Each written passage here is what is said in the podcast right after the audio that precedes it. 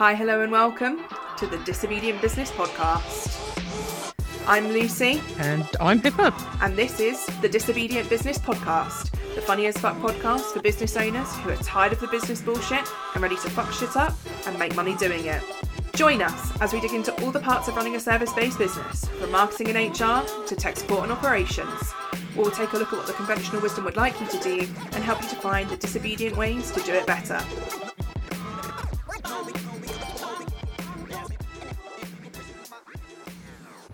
Hi, hi, hi, and welcome back to the Disobedient Business Podcast.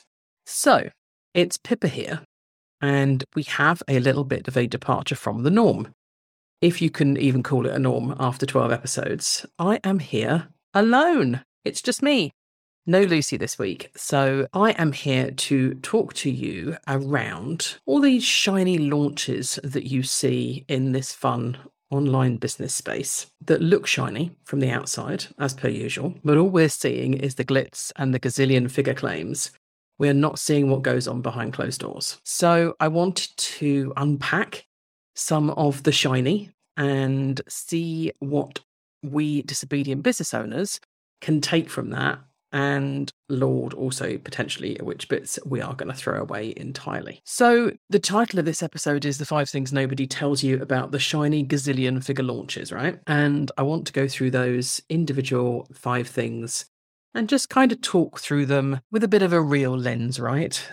With a, a bit of a lens of the 97% of folks that are in the online business space selling and offering their products and services rather than from the lens of the 3%. And I will let you read into the 3% as you wish. So, thing number one the things nobody tells you about their shiny gazillion figure launch number one. They have teams, sometimes big teams, in the background doing 90% of the admin, of the tech setup, of the socials, of writing the launch emails, of customer service queries, of pretty much everything. For the vast majority, the only thing that the figurehead of businesses of that type is actually doing is showing up and being seen for the purposes of actually selling their programs or their products. Now, I'm not saying that's necessarily a wrong thing because many of us aspire to grow to a size where we have a team and then we take some of the things that are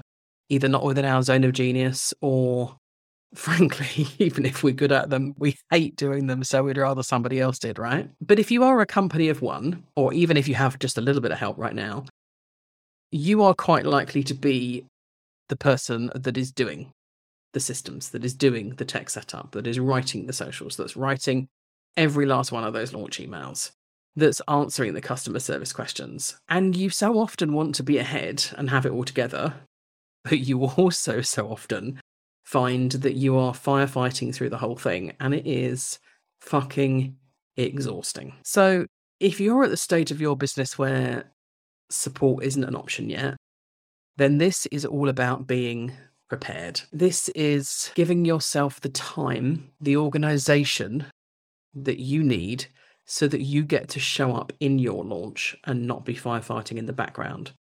And then on your knees when it comes to actually starting to deliver the amazing thing that you're actually launching. So, what does that actually mean in practice? Well, it means having enough time to get things together. It means having a launch plan that isn't an arbitrary two weeks or an arbitrary three months, that has been mapped out based on the time that you have, the resources that you have, the time of year that it is. Just really basically taking account of where you are in your business right now and how you're in a position to be able to show up. Because the more organized and the more structured you are, and I know for those free flowing folks out there who just like to do things on the hoof, this will feel restrictive, right? But the thing about being organized and the thing about having some structure is it allows you to be creative and spontaneous in the places where you want to be, rather than spending that time firefighting and trying to get things together and organized in the moment, which I can assure you is the biggest suck of creativity and spontaneity that you can possibly imagine. So, coming on to the second thing, the thing that nobody tells you about their shiny gazillion figure launch number two. So, apart from having a team that does a lot of the work, these folks also have tried and tested rinse and repeat systems, right? And I don't mean tech now when I say systems, although tech will inevitably be involved in that. I mean a way of doing things that will inevitably involve some tech, but the tech isn't actually the system, right? So here's the thing this is one place where we can definitely learn something from these big glitzy launches. And you absolutely do not have to be planning a big glitzy launch yourself if you want to take this lesson into your business. But it's about systems. And before any long-time listeners think, oh God, no, not systems. Where's the swearing and the fun and the laughing, etc.? It's fine, but the swearing and the fun and the laughing will return. But systems are your friend. They really are. Systems, as I said a minute ago, give you the freedom in your launch to show up in the biggest version of yourself rather than being head in the sand around all of the things that need to be going on in the background that are not quite as you would like them to be yet. So, for your first launch of something, it's about planning things out and getting as organized as you can and launching the shit out of that thing, right? And it doesn't make any difference whether you work with a coach, a launch strategist, and all of those folks will be in a position to be able to help you hugely. You never quite know where how that first launch is going to go. You never quite know which bits of the launch are going to work, which bits of your communications plan are going to work, which bits of your emails are going to connect with people. If you do some kind of launch activity like a masterclass or a challenge or, or whatever, you don't know for sure what's going to work and what isn't. It is an exercise always in experimentation. So, if it's the first time that you've launched something, I think the most important thing is to be as organized as you can, be as flexible as you can, and come at it from the point of view of learning, learning and fine tuning. If you are committed to the thing, if you are absolutely positive that this is one of or the thing that you want to be doing in your business and it sets your heart on fire and it's something that's really important to you and it's really important to your community, then it is worth your time and your energy practicing and experimenting and finding the best way to launch, right? So the second part of that is before you even launch the thing, is planning into your calendar anything up to a whole day of debriefing your launch, even if it's on your own. This is not the situation where we get the whole team around the table and we get to do a debrief, because I would like to think that if you're at the point where you have a whole team around the table, metaphorical table or otherwise, this is probably this learning has already happened. You've already evolved your launch system, if you like, to a point where you're looking at the finer tuning of that kind of thing rather than anything else.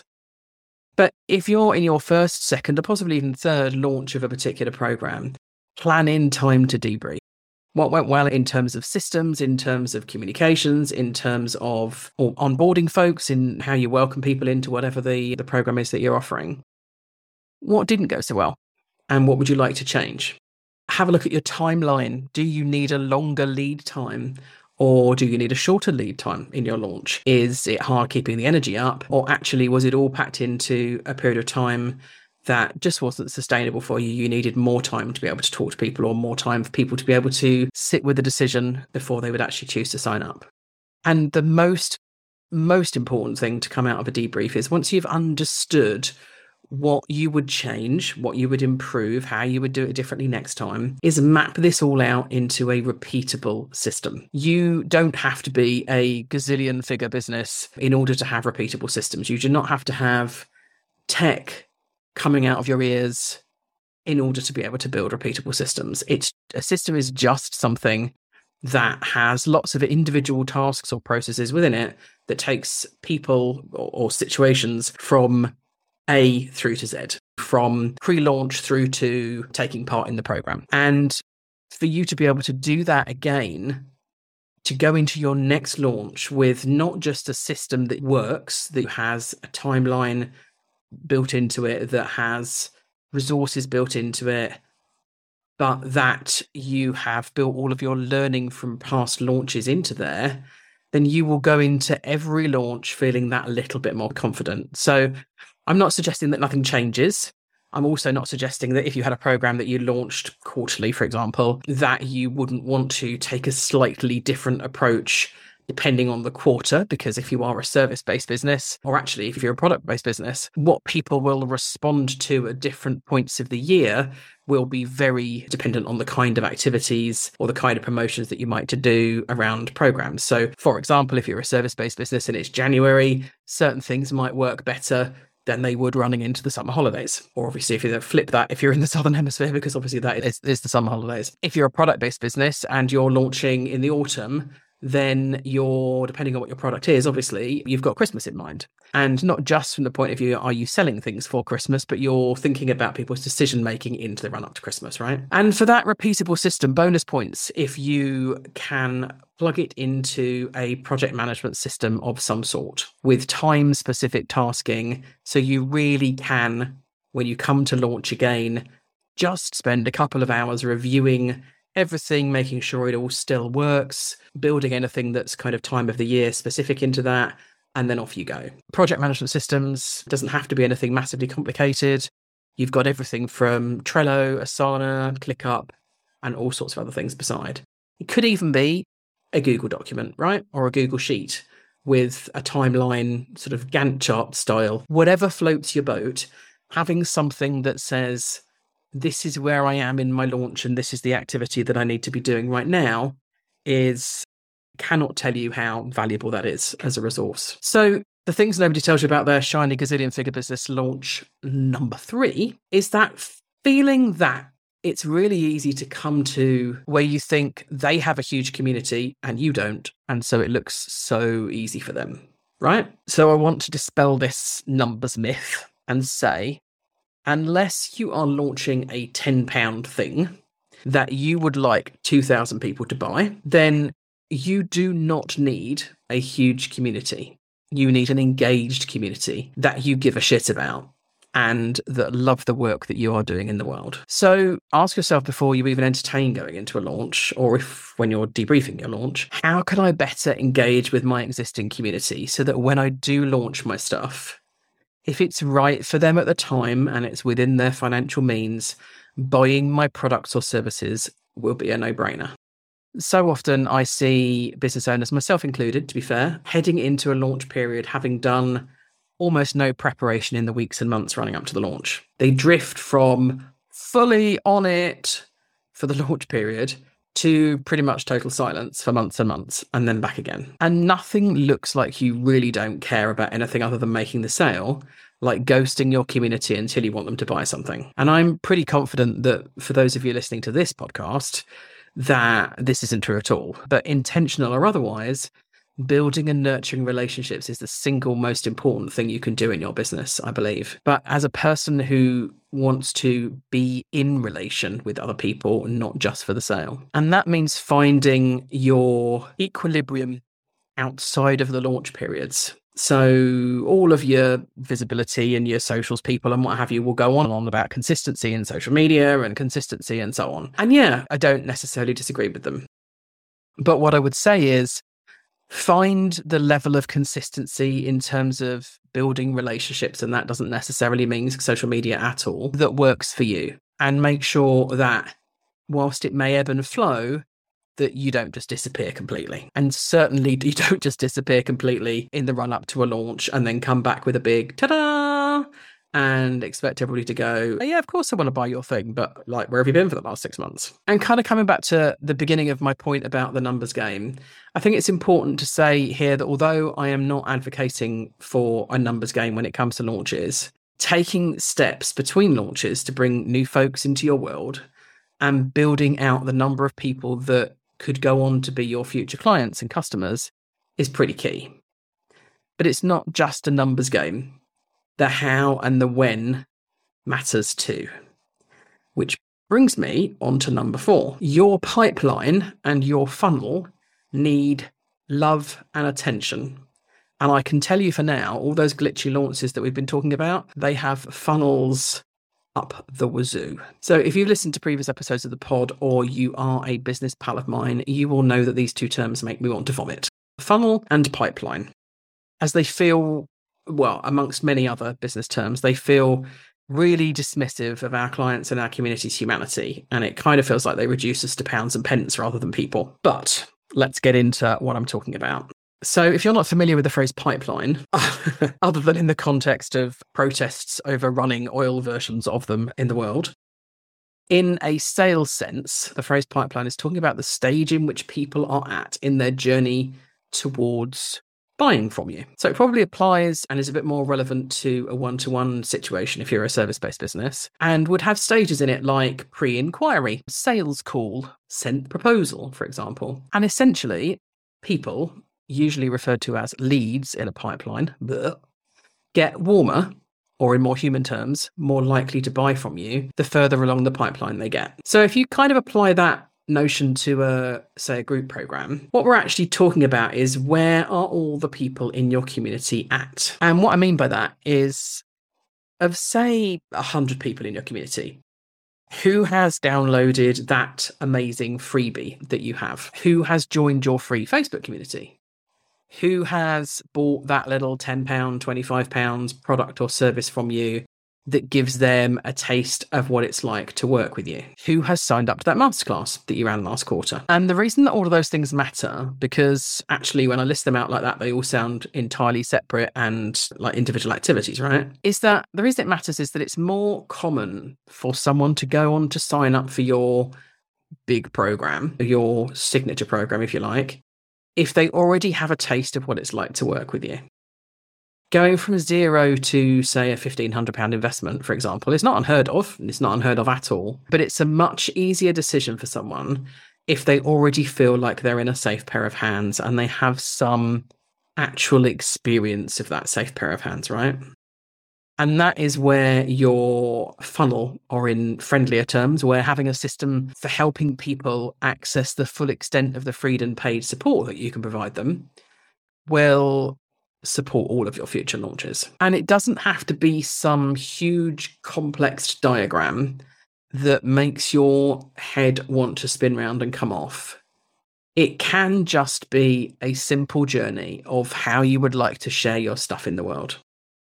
Like, for example, a simple flowchart of I'd like people to arrive in my orbit or community through here, and then I would love to direct them onto here and then I would love to share this with them, and I would love them to end up there. And yeah, that's a sales funnel. That is, in the simplest of terms, a how I walk people through the front door, take them on a tour around the house, and then end up in the kitchen because that's where the snacks are, right? In in the simplest possible way, you are helping them to get where you want them to go. Sure but also actually you're also being of service because by taking them on a tour around the living room and taking them up to show them the main bedroom and taking them on a wander around the garden to show the new vegetable patch that you're growing, you are providing them with things that support them. And maybe they want to grow vegetables, right? You're providing them with all of the free resources or any of the kind of support that's free or really low cost that supports them in the work that you want to do in the world. So there's absolutely no shade, there's absolutely no issue with having provided all of that that kind of guidance and support that when you are then coming to your community, that individual person and saying, "Hey, I've got this amazing thing, this amazing new product or this amazing service that all of those things, all that kind of tour around the garden that I gave you, etc. This thing would really just take your desire for a vegetable patch and you'd have a new allotment. This is, is all things about growing vegetables and raising bees and Lord alone knows what else. I'm taking this metaphor and running with it. Can you tell? But having some intention around that journey, particularly as it relates to that launch that you know is coming in how many months' time, is so important. You are basically saying, look, if you go back to that quarterly notion, if you had a program that you launched quarterly, it's coming back to that idea that okay so if i'm launching in i don't know let's say january april june etc the things that need to happen between january and when i open the doors to this particular thing next time are x y and z and for something that you were launching that frequently you'd really be in a position to be able to kind of fine tune that kind of how to launch and really get it right. There's lots of opportunity for experimentation and seeing what works and seeing what doesn't. But what happens in between is more important than the actual launch. If you go into a launch ready to go, buy my thing, come on, buy my thing, then it's too late. The preparation work, the laying the ground, the having people have a desire for the thing that it is that you're launching the opportunity for that has passed at that point. And there's so little talked about in that respect. It's actually not so much about the launch, it's about the pre launch. And it's about even the pre launch, it's about the preparation that goes into the time in between. So, final thing, the thing that nobody told you about these shiny gazillion figure launches, number five, is that you get to be a human. There, I said it. I'm not taking it back. You are not a robot. And so, expecting yourself to show up as one really isn't going to happen, right? So, you need to plan your launches in a way that work for you. So maybe you are someone who has small children around, and so school holidays are a consideration. Maybe you're someone like myself who is perimenopausal, and as a result, energy could be somewhat interesting in terms of whether you actually have any or not. Whatever your personal circumstances are, you need to first honor those. It may be that you're a neurodiverse person.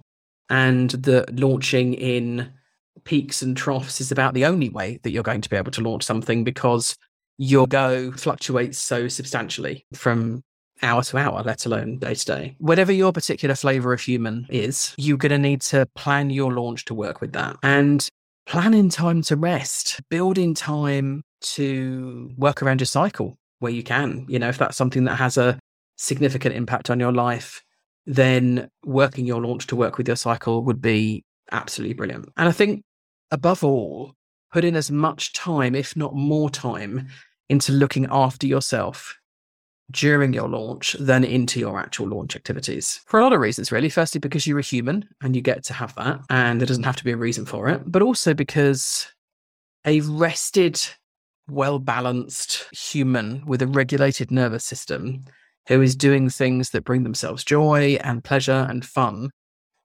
wow, that is a human that you want to buy shit from, right? That is a human that you love the way they show up. Their energy is contagious. And they haven't done that on purpose. They are just, oh, well, they may have done, but for the most part, they haven't done that on purpose. They are they're just caring for themselves and they're looking after themselves first. And if I could wrap this up with anything more significant, and that would be because you are a human and you continue to get to be a human during your launch, you can't always do all things, right? It might be that you have the intention to have personal conversations with some folks that you know that the, your program would be particularly amazing for, or that you've spoken to it about them in the past. If you are having a hectic day, or you are having a really low energy day, or you're in a slump, or has been the case from my point of view the last couple of weeks, the heat in the UK has been horrendous. So this episode is going out on Tuesday, the 23rd of August, I believe. And so the heat wave has mercifully been gone by a week by the time you're hearing this. But I'm recording this at the tail end of the last heat wave, and we are not used to 35 plus degree temperatures in the UK.